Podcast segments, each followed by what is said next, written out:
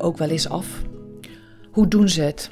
Hoe houden ze alle ballen in de lucht? Of valt er ook wel eens eentje? En dan? Karin spreekt met is een podcast van dagvoorzitter, vragensteller en luisterend oor Karin Tigeloven. En dat ben ik. Iedere week spreek ik met mensen bij wie ik me afvraag hoe doen ze het? Hoe schrijf je nou dat boek? Of hoe leef je met een chronische ziekte? Hoe doe je het in de politiek, in je eigen leven, in je winkel, in je gezin? Hoe houd je je leven spannend en blijf je creatief? Ik kijk graag achter het plaatje, om er zelf ook weer van te leren. En jij misschien ook wel. Als je mijn podcast leuk vindt, ideeën of tips hebt, bijvoorbeeld voor een nieuwe gast, dan kun je die mailen naar contact.karintigeloof.nl. Karin met een C. Ik ben benieuwd naar je reactie.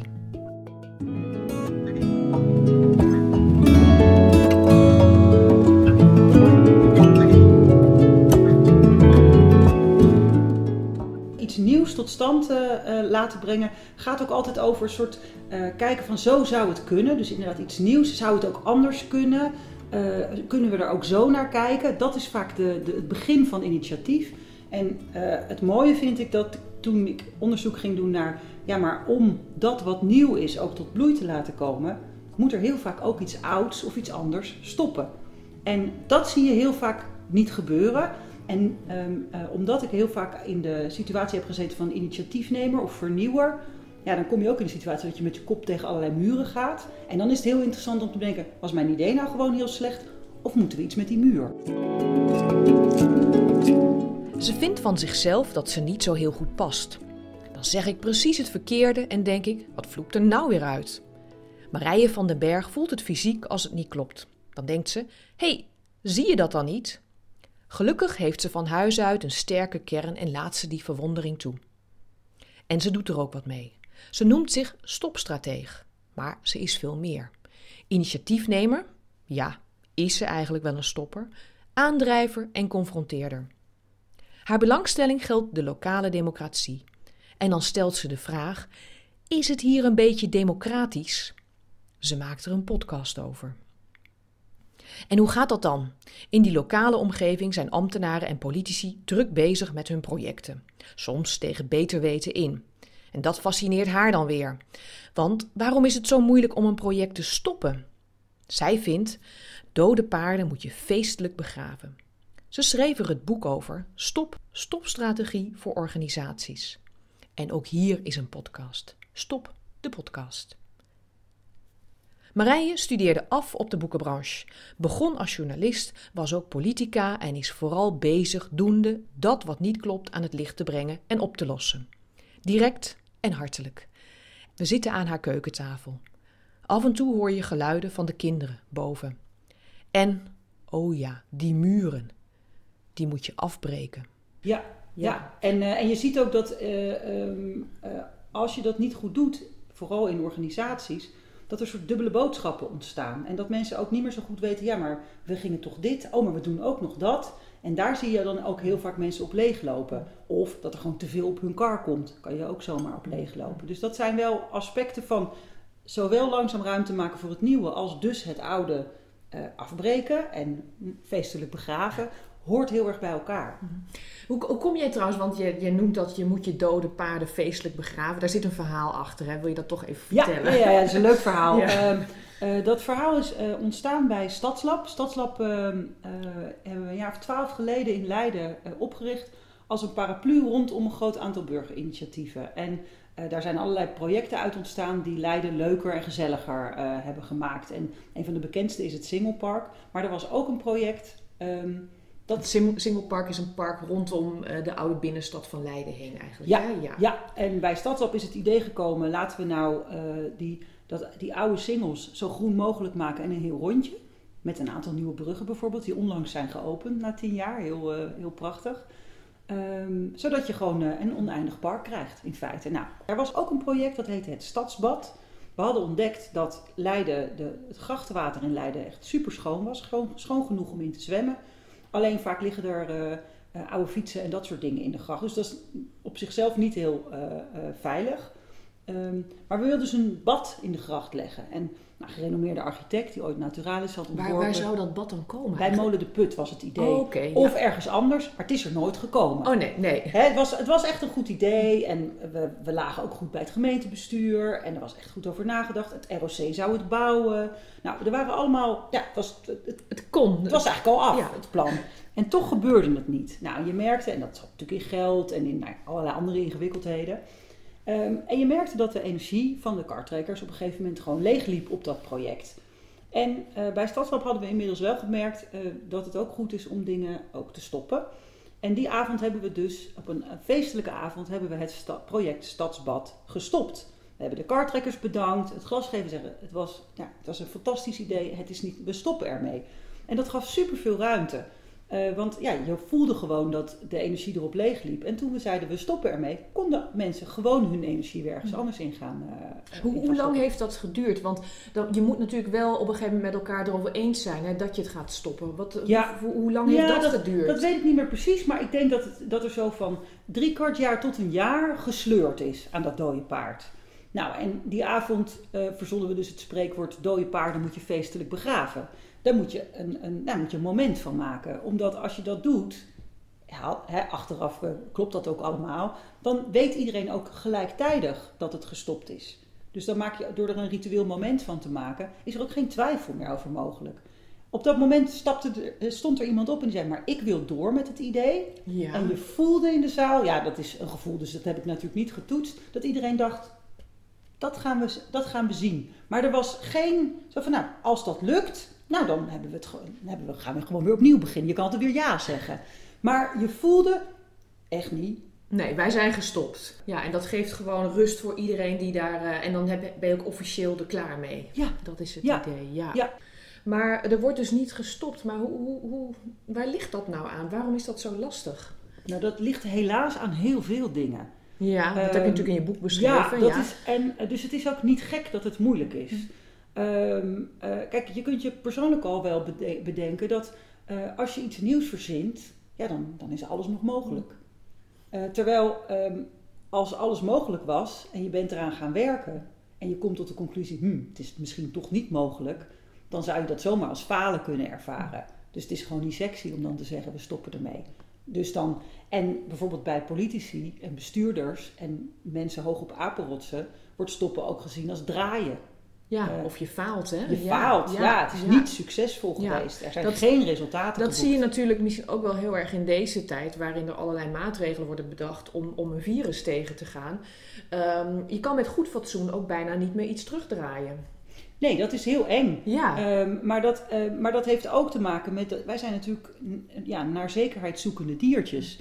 Eh, dus als we dan een soort zekerheid hebben, is het heel moeilijk om te zeggen: ja, die zekerheid, daar stoppen we mee. Ehm, dus dat maakt stoppen ook moeilijk. Dat er een soort leegte ontstaat van: ja, maar wat dan? Hè, we vinden ook vaak dat als mensen zeggen: zullen we ermee stoppen? of dit werkt niet, wordt ook vaak aan mensen gevraagd: maar wat is dan het alternatief? En het alternatief is bijna nooit, nou gewoon helemaal niks. dat is ook de niet. angst, angst voor, de, voor de want Je hebt natuurlijk ook altijd het spreekwoord dat je pas eh, je, Oude je schoenen. precies weg moet gooien als je weer nieuwe hebt. Ja, ja. Maar, eh, maar Maar ja, en in organisaties zie ik eerder vaak dat we bijvoorbeeld 37 paar schoenen hebben. En elke ochtend moeten kiezen welke. En ze zijn allemaal even leuk. Dat is ook een probleem. Dat je te veel schoenen ja, hebt. ja. Dus eh, het is vaak niet zo dat we alleen maar die oude schoenen hebben en iets nieuws. Nee, we hebben vaak we, hebben wel zes werkwijzen in onze organisatie. Waar we elke dag dan weer tussen moeten kiezen. ja, daar heb je er eigenlijk ook nog geen, hè? Ik bedoel, ik Ja. denk dat Imelda Marcos eh, ook een probleem had. Ja, was er zeker. Met al haar schoenen, ja. Ehm, en, en wanneer, want jij, jij, jij werkt natuurlijk heel veel met eh, lokale overheden. Ehm, wanneer dacht je op een gegeven moment van, nou, ik, ik, ik, ben dit, ik zie dit continu gebeuren. Ik ben het, ben het misschien wel zat. Ik ga er een boek over schrijven. Ja, dat was. ehm, eh, je zei al, eh, ik heb een achtergrond in de journalistiek.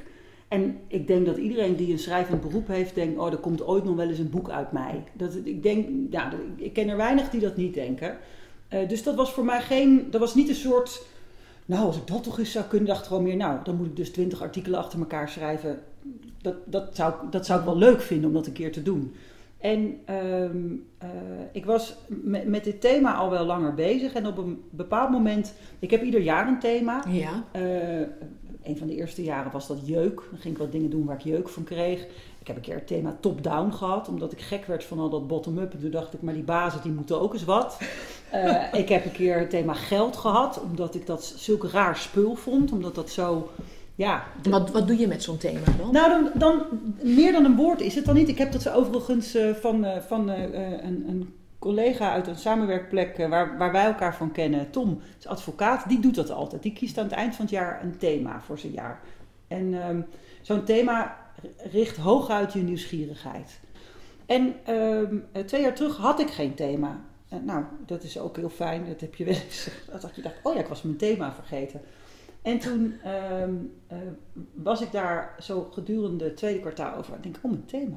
En, toen, uh, en het jaar daar, daarvoor had ik slak als thema. Vond ik dat ik moest afremmen. Nou, je voelt al, ja. het is niet mijn natuurlijke habitat om in een, iets van afremmen te doen. Um, en, toen, en toen dacht ik, oh ja, nou dan heb ik afgeremd en, en, nu, nu, en nu dan. En nu, ja, als je dan en afremt, dan ga je stoppen. Nou, en niet? toen kwam ik dus op dat thema en, en, en toen dacht ik al snel, ja, maar dit is, dit is, een, dit is een heel interessant thema. En dit, dat was vrijwel met, dit is, dit is misschien wel een boek. Uh, omdat ik, uh, omdat ik ging kijken van wat, wat is daar nou over gezegd en geschreven. Ja, bijna niks. Wat gek eigenlijk ook. Ja, idioot! Ja, ja. Echt, dat je denkt, hè? Ik, dus ik verander literatuur gelezen. Uh, nou, daar vooral. Van, wat, wat, want ja, wat, wat wordt daar nou over gezegd? Uh, ben gaan researchen op beleidsbeëindiging. En er was eigenlijk heel weinig, uh, er was heel weinig van. Uh, dus toen dacht ik, nou dan moet ik dat boek zelf maar gaan schrijven. En uh, al vrij snel uh, een uitgever gevonden. Dus ja, dan, toen was er ook een soort vraag naar. En, nou ja, en toen heb ik mezelf de ruimte gegeven om, om dat boek te gaan schrijven. En hoe, hoe even heel praktisch, hoe schreef je dan? Schreef je dan iedere dag? Of, of nee, nee, ik heb ehm, uiteindelijk ongeveer een half jaar mezelf research tijd gegeven. Dus ik ben gewoon die schoenendoos eindeloos vol gaan proppen.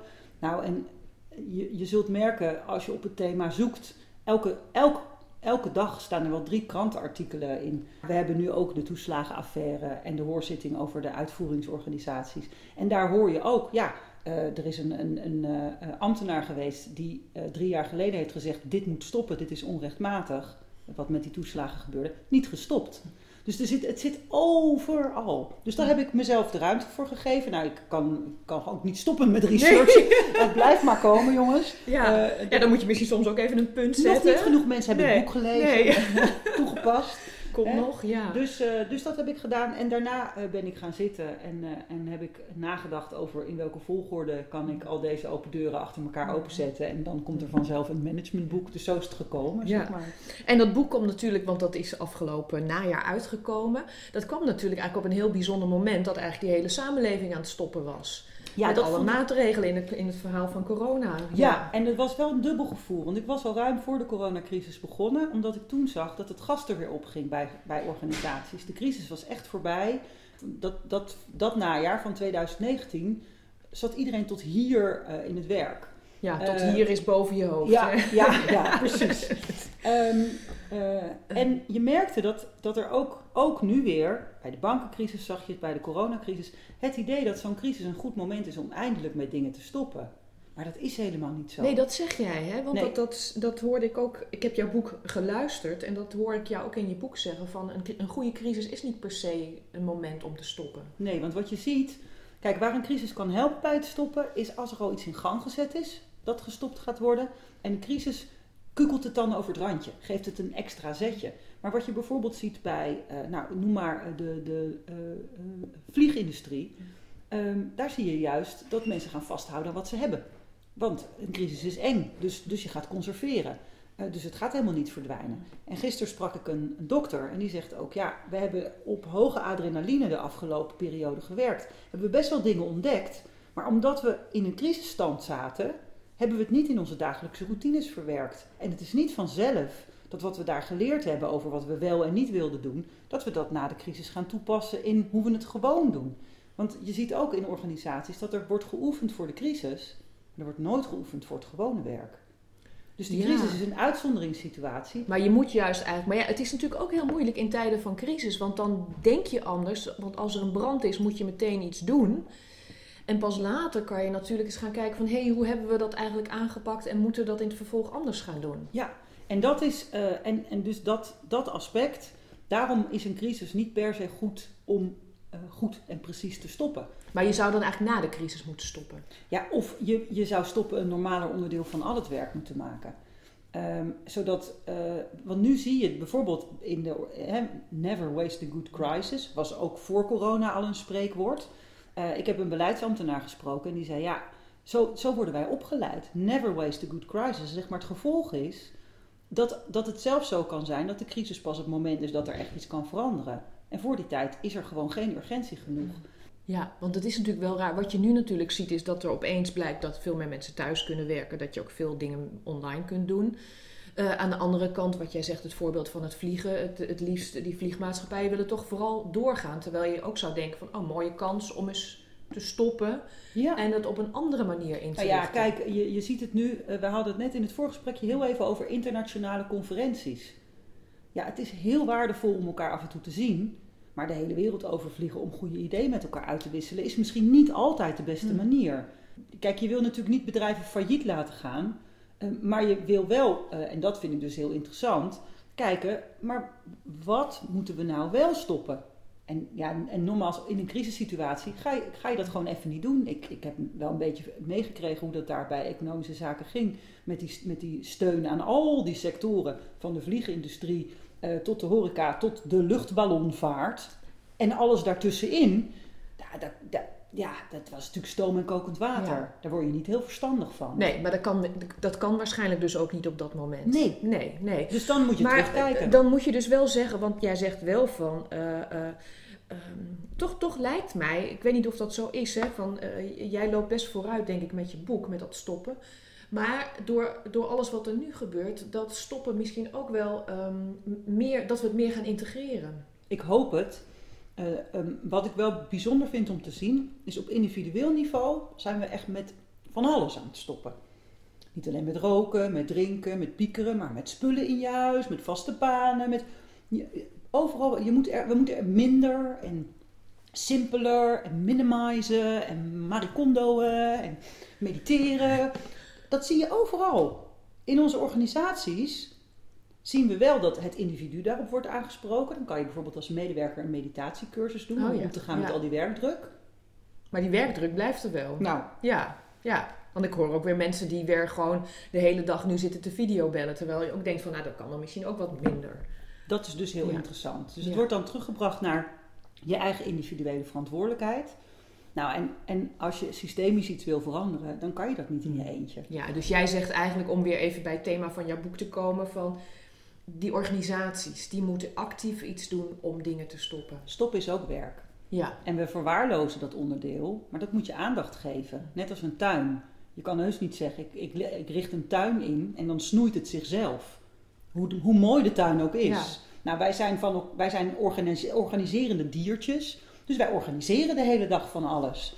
Ja, dat gaat niet vanzelf weg. En zeker niet als we dat wat we bedacht hebben verankeren in wetten, regels, procedures, Ja, werkwijzen, want dat is het lastige natuurlijk, want dat merk jij natuurlijk ook. Jij werkt heel veel met overheden. Ja, je hebt gewoon met wetten te maken. Ja. En met maatregelen. En ja, die zijn nu eenmaal afgekondigd of het is besloten. Ja. Ja, dan moet je je eraan houden. Nou, en dat is, daar is gelukkig ook niks mis mee.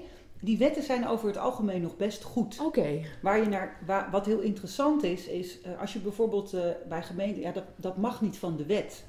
Dan heb ik geleerd, dan moet je aan de ambtenaar vragen, laat me eens even zien waar dat dan staat. Het staat heel vaak niet in de wet. Het is heel vaak een overtuiging Oh, dat ja. het niet mag. Dus er, zit niet al, er zitten, zitten soms wetten in de weg, maar je hebt aan al die ontregel eh, eh, eh, trajecten in de afgelopen decennia gezien, zoveel regels die, die overbodig zijn, zijn er niet. Oké, dat valt- heb jij ook zelf uitgezocht. Nou ja, je ziet het ook. Ja. Als je dus gaat, gaat vragen aan welke regel moet dan weg, komen er vaak helemaal niet heel veel voorbeelden. Dus het is vaak de cumulatie van regels. Dus die regel op zichzelf is nog niet slecht, maar het zijn er gewoon zoveel. eh, nou dan, of allerlei beleidsnota's En- die je bij elkaar veegt en dat je denkt, ze, ze spreken elkaar tegen. Tegen, ja, precies dat. Dan moet je wel snoeien. Ehm, maar, eh, maar vaak is dat ontregelen, eh, is vaak, ja, dan kunnen, we, dan kunnen we een regel weghalen en dan kunnen we daar een kloek besluit over nemen en dan is het opgelost. Maar dat is vaak niet, want soms zit het dus in de overtuigingen van mensen. En dan heb je heel ander werk te doen. En dat, om dat er natuurlijk uit te krijgen, dat is nog een veel moeilijkere. Ja, is gewoon een Ja. andere vraag. Ja, ja. Ik weet niet of het moeilijker is. Sterker nog, als ik besluit dat ik er anders over denk, is het nu veranderd. Ik geef een voorbeeld in mijn boek eh, over de kolfruimte. Ehm, ehm, er was een eh, gemeente eh, en er was een kolfruimte waar je als vrouw, als je borstvoeding geeft, kan kolven. En die kolfruimte was afgesloten met een sleutel. En die sleutel moest je afhalen bij de facilitaire dienst. Op een andere verdieping. Nou, dat is best wel lastig, want dat kost heel veel tijd. En soms lekker je borsten en dan moet je hard rollen. Dus eh, dat is gewoon niet handig. Dat zou net zoiets zijn als zeggen, we doen het toilet van buiten op slot. Eh, bedenkt Ja. ook niemand. Nee. Maar, ja, maar dat is een kolfruimte en misschien gaan mensen daar dan wel... Je moet hem natuurlijk van binnen op slot kunnen draaien, dat is wel fijn. Ja, dat is wel handig. Maar van buitenaf slaat helemaal nergens op. Maar dan gaan andere mensen die gebruiken. En dat wordt, dat wordt allemaal ingewikkeld. En je, moet dus, je mag niet zomaar in die kolfruimte. Dat zijn allemaal overtuigingen. Als je vandaag besluit, ik kies ervoor om de overtuiging te hebben. Dat is een kolfruimte. Er staat kolfruimte op de deur. We, we doen er een plaatje bij van een eh, kolvende vrouw. Zodat iedereen denkt, oh, daar ga je dus niet zitten bellen. Nee. En zelfs als er eens een keer een collega gaat zitten bellen, Dan doe weg. jij met je lekkende borsten de deur open en dan zeg je: hey, hallo, even eruit. En dan zit je in je kolfruimte. Niks aan de hand. Dan hoef je die sleutel niet meer te. Dus dan is die regel, die, die er niet was, en de- dan is gewoon de overtuiging: is klonk en dan doe je het anders. Of waar stop je dan mee? Nou, dan stop je dus met de overtuiging dat eh, mensen zomaar in kolfruimtes gaan Oké. zitten. Dan ga je die eens toetsen. Ja. Ja. Kan niet. Oh, Nee. Misschien is het ook wel helemaal niet zo. Ja. Nou ja, en soms is het natuurlijk wel. Dan is, een, dan is een overtuiging ook echt bijvoorbeeld heel moreel verankerd. Of het komt voort uit bepaalde religieuze opvattingen. Is verankerd in veel meer. En dan zit die bijvoorbeeld ook in regels en in processen. En in zo doen we dat hier. Dan is het soms wel moeilijker. Maar een overtuiging kan je zo uitzetten. Als je zou willen. ja, Dus als je zou willen. Ja, Ja, dat is ja. natuurlijk ook weer. Of dat je je bewust bent van, hé, maar ik doe dit. maar waarom omdat doe ik het op een eigenlijk? bepaalde manier Ja. kijk. Zou ik er ook anders naar kunnen kijken? En het voorbeeld wat ik geef is van Geert. Die werkte bij een gemeente. En die zei, oh Marij, ik zou het zo fijn vinden. Alles gaat hier altijd op papier. Ik zou zo graag een keer gewoon weer goede gesprekken met elkaar hebben. Ik zeg, nou Geert, wat fijn. Ja, want dat levert veel meer op. En al, dat, al die stukken, ik word er helemaal gek van. En toen stelde ik hem de vraag. Oké Geert, wat doe jij nu waardoor dat niet gebeurt, die gesprekken voeren? En toen moest hij ontzettend lachen. En toen zei hij, weet je wat ik wilde gaan doen? Ik wilde een notitie gaan schrijven over het belang van het goede gesprek. Oh ja. En dan kan je ontzettend om lachen. Maar je moet hem voor jezelf maar eens doen. Dus ehm, eh, ik, heb, ik doe vaak voorbeelden uit het gezin, omdat dat dicht bij mij staat. Maar voor mensen die geen kinderen hebben is dit vast ook voorstelbaar. Ik sta 's ochtends tegen mijn kinderen te schreeuwen. Ik zou het zo fijn vinden dat we een keer zonder geschreeuw naar school kunnen. Wat doe ik nu Ja. waardoor dat niet gebeurt? Ja, ik sta te schreeuwen. Ja, Domme handig. doos. Nou, en dat zijn, vaak de, dat zijn vaak de momenten waarop je een ander perspectief kiest. En dat zijn ook vaak de momenten waarop je dus met iets ophoudt. Nou, je, je snapt al, dat is een, een split second van even een ander perspectief kiezen. Dus aan de ene kant zijn organisaties ingewikkelder, want we houden het met elkaar in stand en we hebben allerlei dingen georganiseerd. En aan de andere kant zijn organisaties misschien wel, maar dat is een veronderstelling, een makkelijker plek om met dingen te stoppen, omdat je per definitie al meer perspectieven hebt.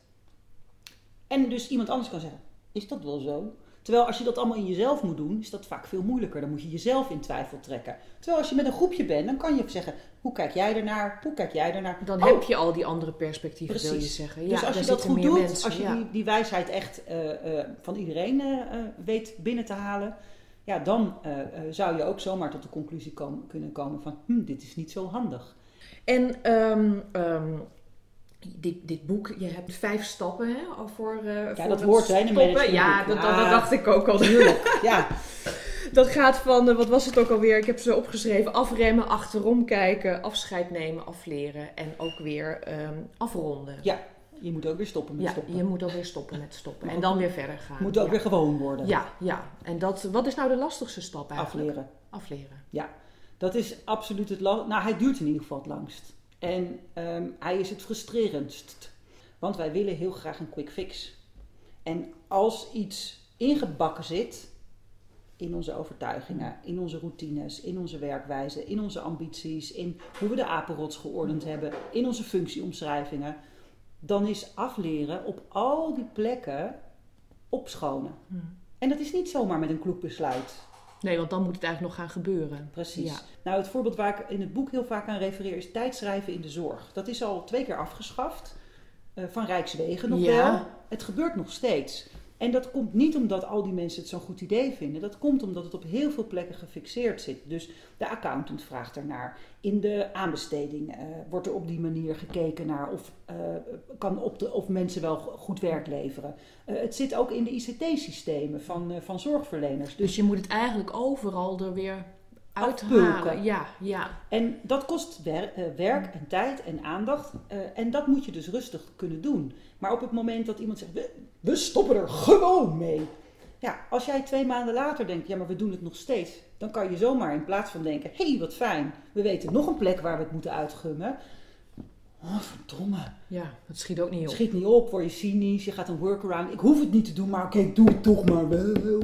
Of nog erger, dat je in je ICT-systeem gewoon niet verder komt als je het niet alsnog doet. Als je eerst dat dingetje moet invullen voor je het groene vinkje krijgt. Nou, en als dan niet in, eh, overal op die plekken duidelijk is, en hier gingen we mee stoppen en hebben we dus wat opruimen en opschonen en afleerwerk te doen, ja, dan gaat het dus niet gebeuren. Wat jij dus eigenlijk zegt van eh, stoppen is dus ook iets heel actiefs. Ja, je moet er echt Ja, aandacht aan ja, besteden. ja. Zeg, jij, jij begon dat boek, dat, eh, het jaar, jouw stopthema, dat, was, en dat werd twee jaar, hè? Ja, Dat, dat ja. Ehm, loopt dat thema nog of is dat nu eh, ook Nee, gestopt? dat is dit jaar nog. Ja. Eh, dus dus ik, mag, ik mag nog even. ja, maar ga je nog ergens mee stoppen? Nou, Of, wat eh, ik bijvoorbeeld, waar ik mee heb zitten worstelen, is, eh, ehm, eh, ehm, is, is heel erg van. ik, ik, richt, ik heb me altijd gericht op het lokale bestuur en gemeenteraden met name, bijzondere belangstelling van mij. En ik ben nu een beetje aan het zoeken van, moet ik ergens mee stoppen om weer wat focus aan te brengen in bijvoorbeeld de mensen voor wie ik werk? Nou, daar ben ik gewoon nog niet uit. Dan moet ik eind van het jaar van mezelf eh, uit zijn, wat dat, wat dat gaat. En dat zou zomaar kunnen betekenen dat ik heel actief bepaalde type klanten, eh, eh, dat ik die niet meer aanneem of daar, me daar ook niet meer op ga richten in, in mijn aanbod. Maar dat weet ik dus nog niet, Hmm. dus dat is interessant. En, en waar, waar zit hem dat in, dat je dat nog niet weet? Of, of waar, waar denk Nou, je dat heeft, over? dat heeft bijvoorbeeld met een van de mechanismes die tot doorgaan leidt. Dat is snijden in eigen vlees. Ja, dat is natuurlijk heel moeilijk. Dat je zegt, nou, ik kan daar omzet uithalen. Dat zijn interessante opdrachten.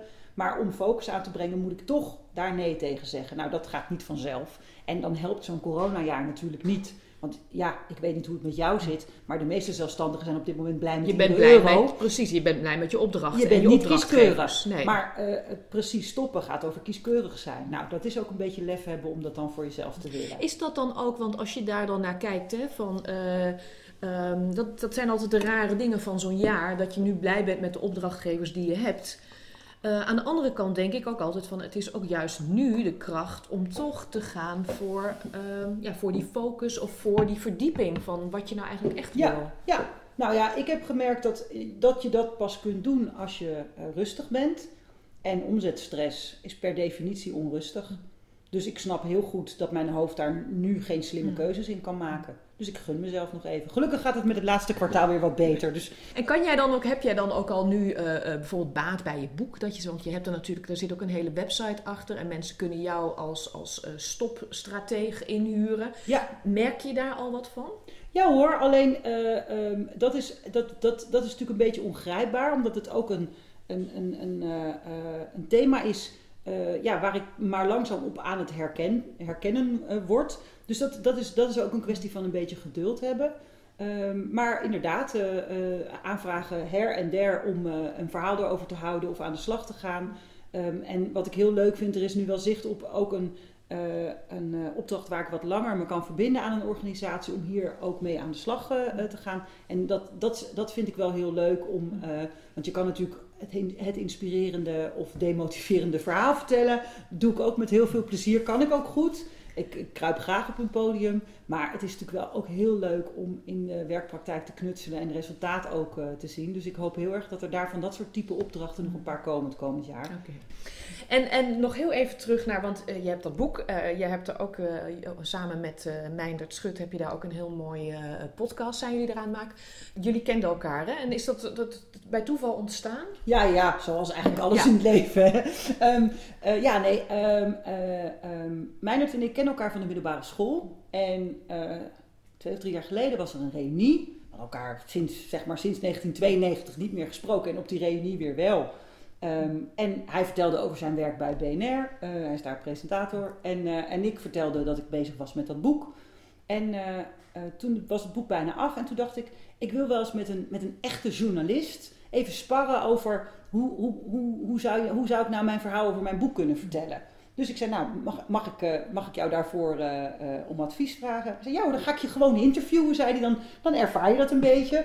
En nou, dat hadden we gedaan. Het was heel leuk. Het was voor mij ook heel, heel verhelderend. En toen belde die me de volgende dag op. Ik vind het een waanzinnig thema en we gaan er een podcast over maken. We moeten nu alleen nog een sponsor vinden. Nou, en dat is gelukt. J.B. Lorens, het expertbureau, die heeft ons willen sponsoren. Dus toen konden we de podcast maken. Ja, het is echt superleuk. Uh, en heel interessant. Ja, en ook mooi denk ik. Want als ik dan weer even terugkijk naar van, van nou, je hebt een boek geschreven, je wilde ook wat van jezelf laten zien.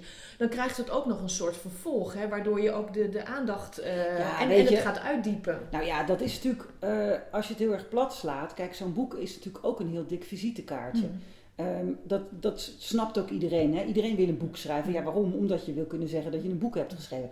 Ik vind het dan zelf echt heel leuk nou, vandaag, er komt binnenkort weer een recensie op managementboek van iemand en die zegt: Dit is een managementboek dat ik voor het eerst weer met plezier heb uitgelezen.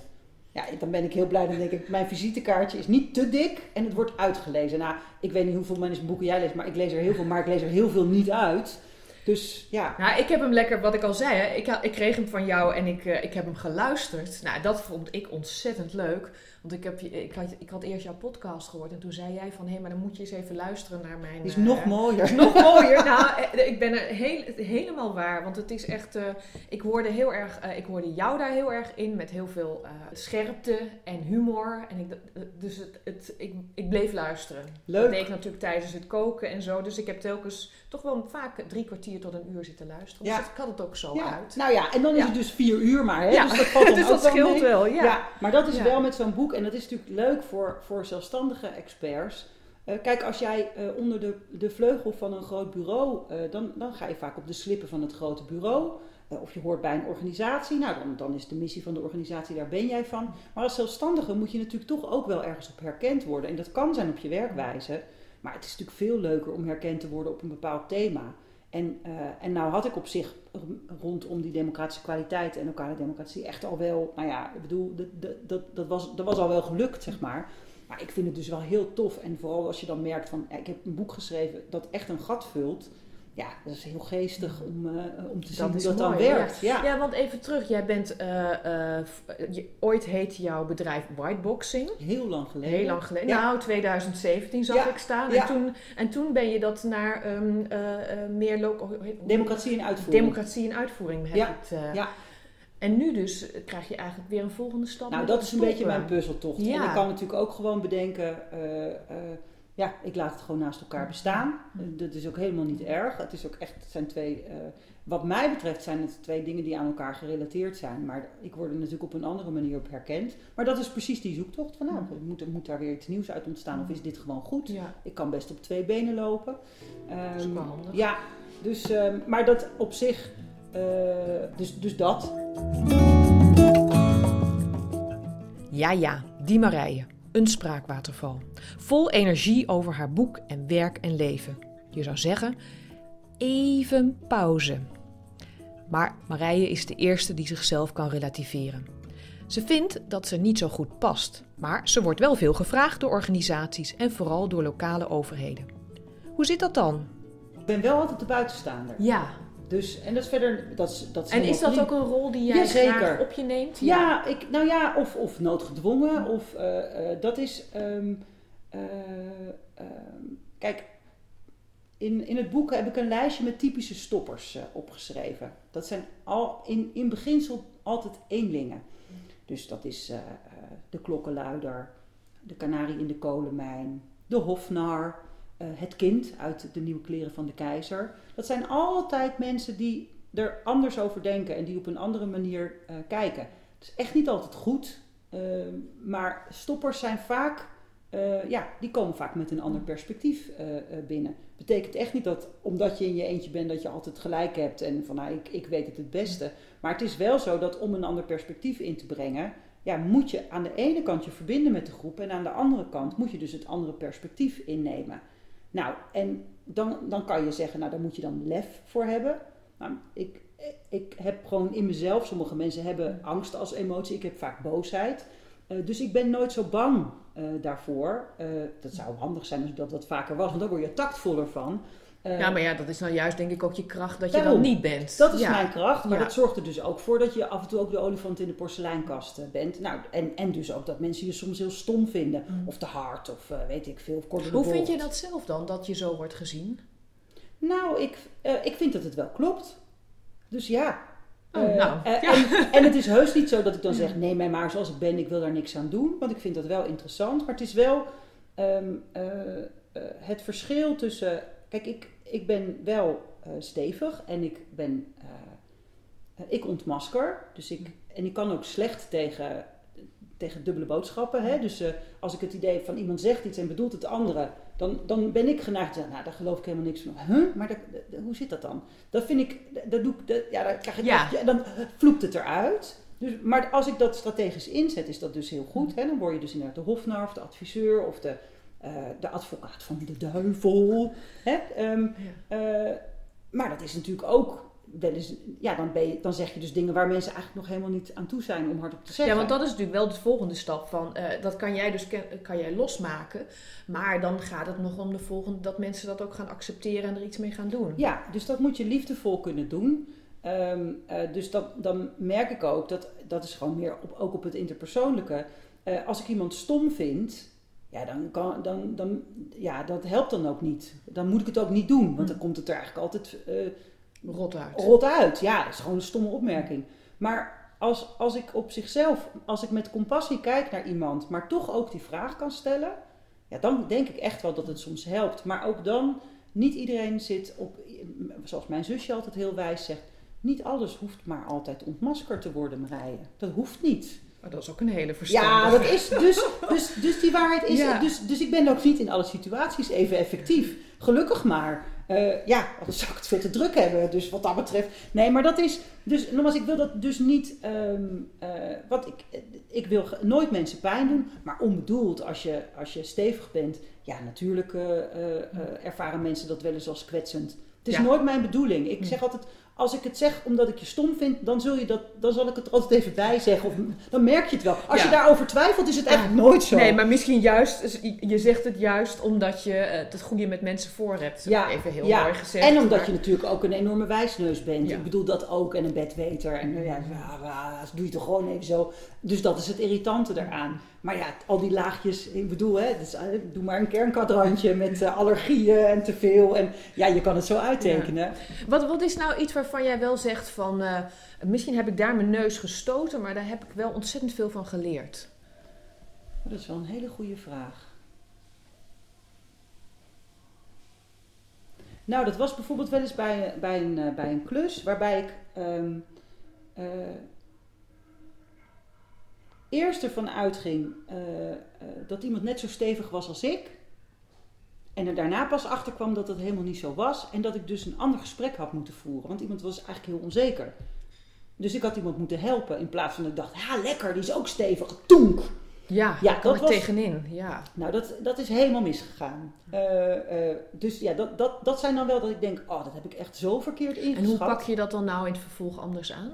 Nou, ik, ik ga natuurlijk nog een paar keer met, over die steen struikelen.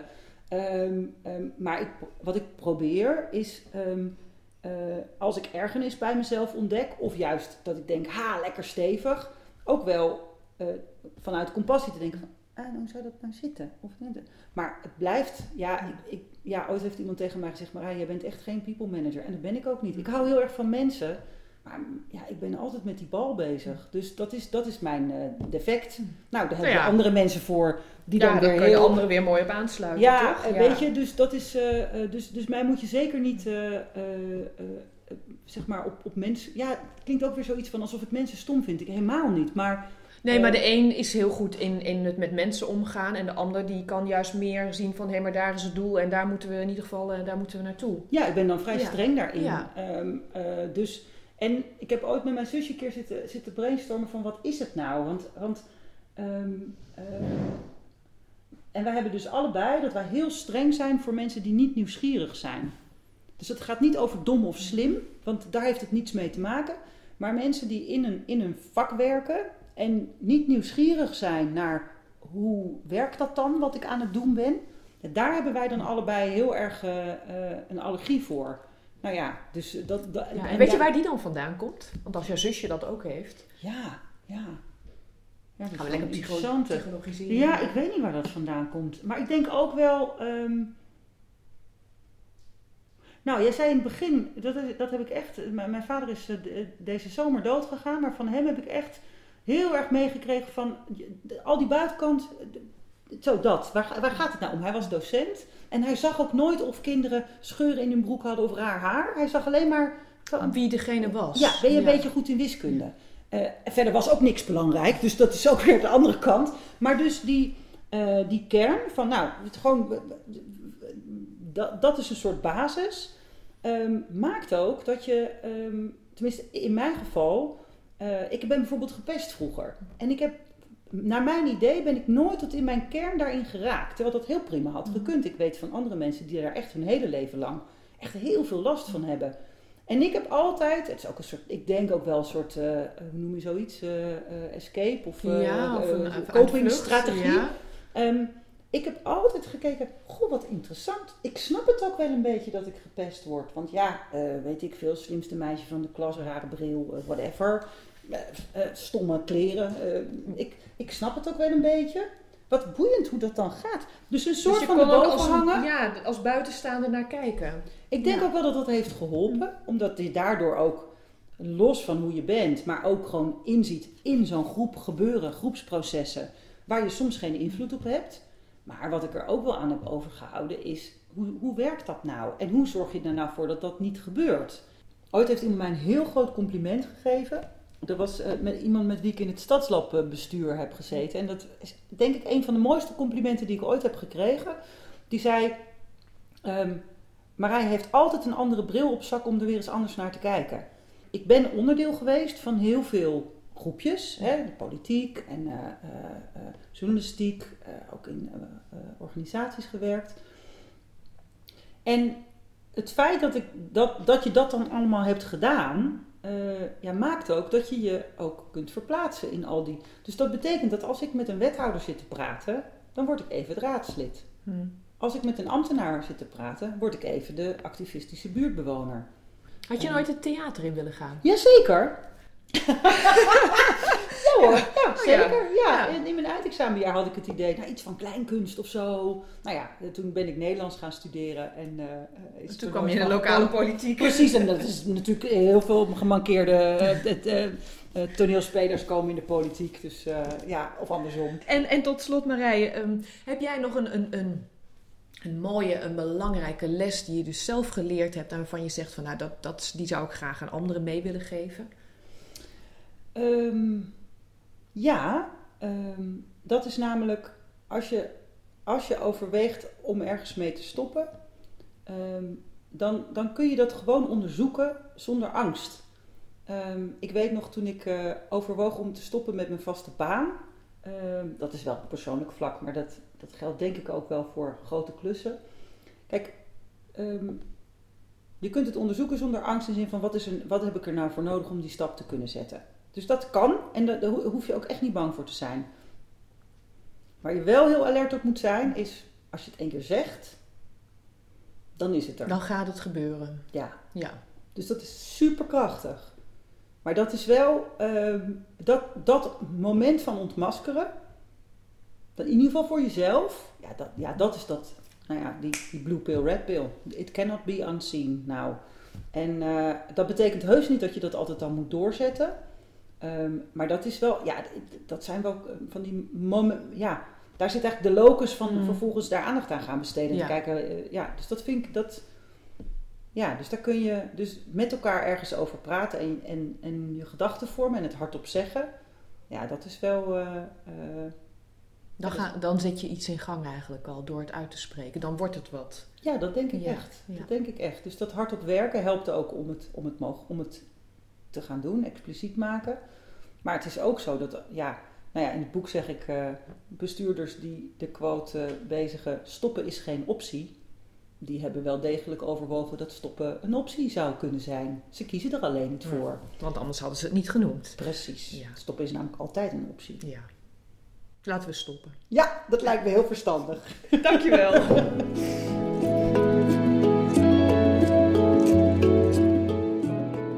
Nou, ben je nieuwsgierig geworden naar Marije en naar haar boek? Het boek heet Stop, Stopstrategie voor organisaties. En meer informatie vind je op haar website goedstoppen.nl. Dat belooft wat.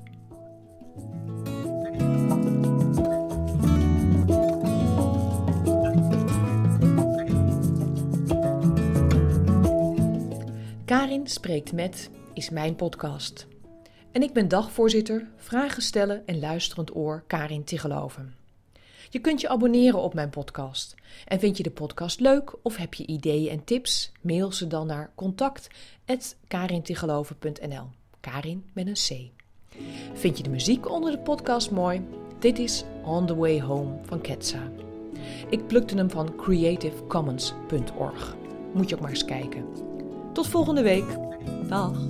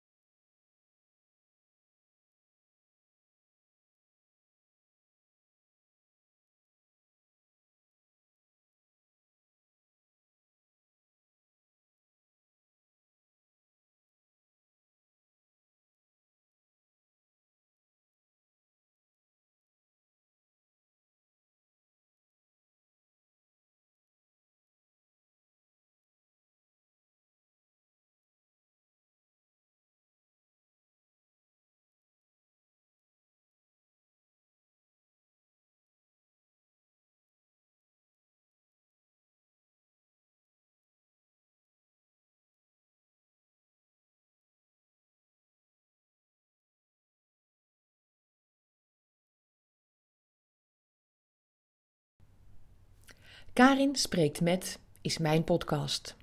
En ik ben dagvoorzitter, vragen stellen en luisterend oor Karin Tigeloven. Je kunt je abonneren op mijn podcast. En vind je de podcast leuk of heb je ideeën en tips? Mail ze dan naar contact@karintigeloven.nl. Karin met een C. Vind je de muziek onder de podcast mooi? Dit is On the Way Home van Ketsa. Ik plukte hem van creativecommons.org. Moet je ook maar eens kijken. Tot volgende week. Dag.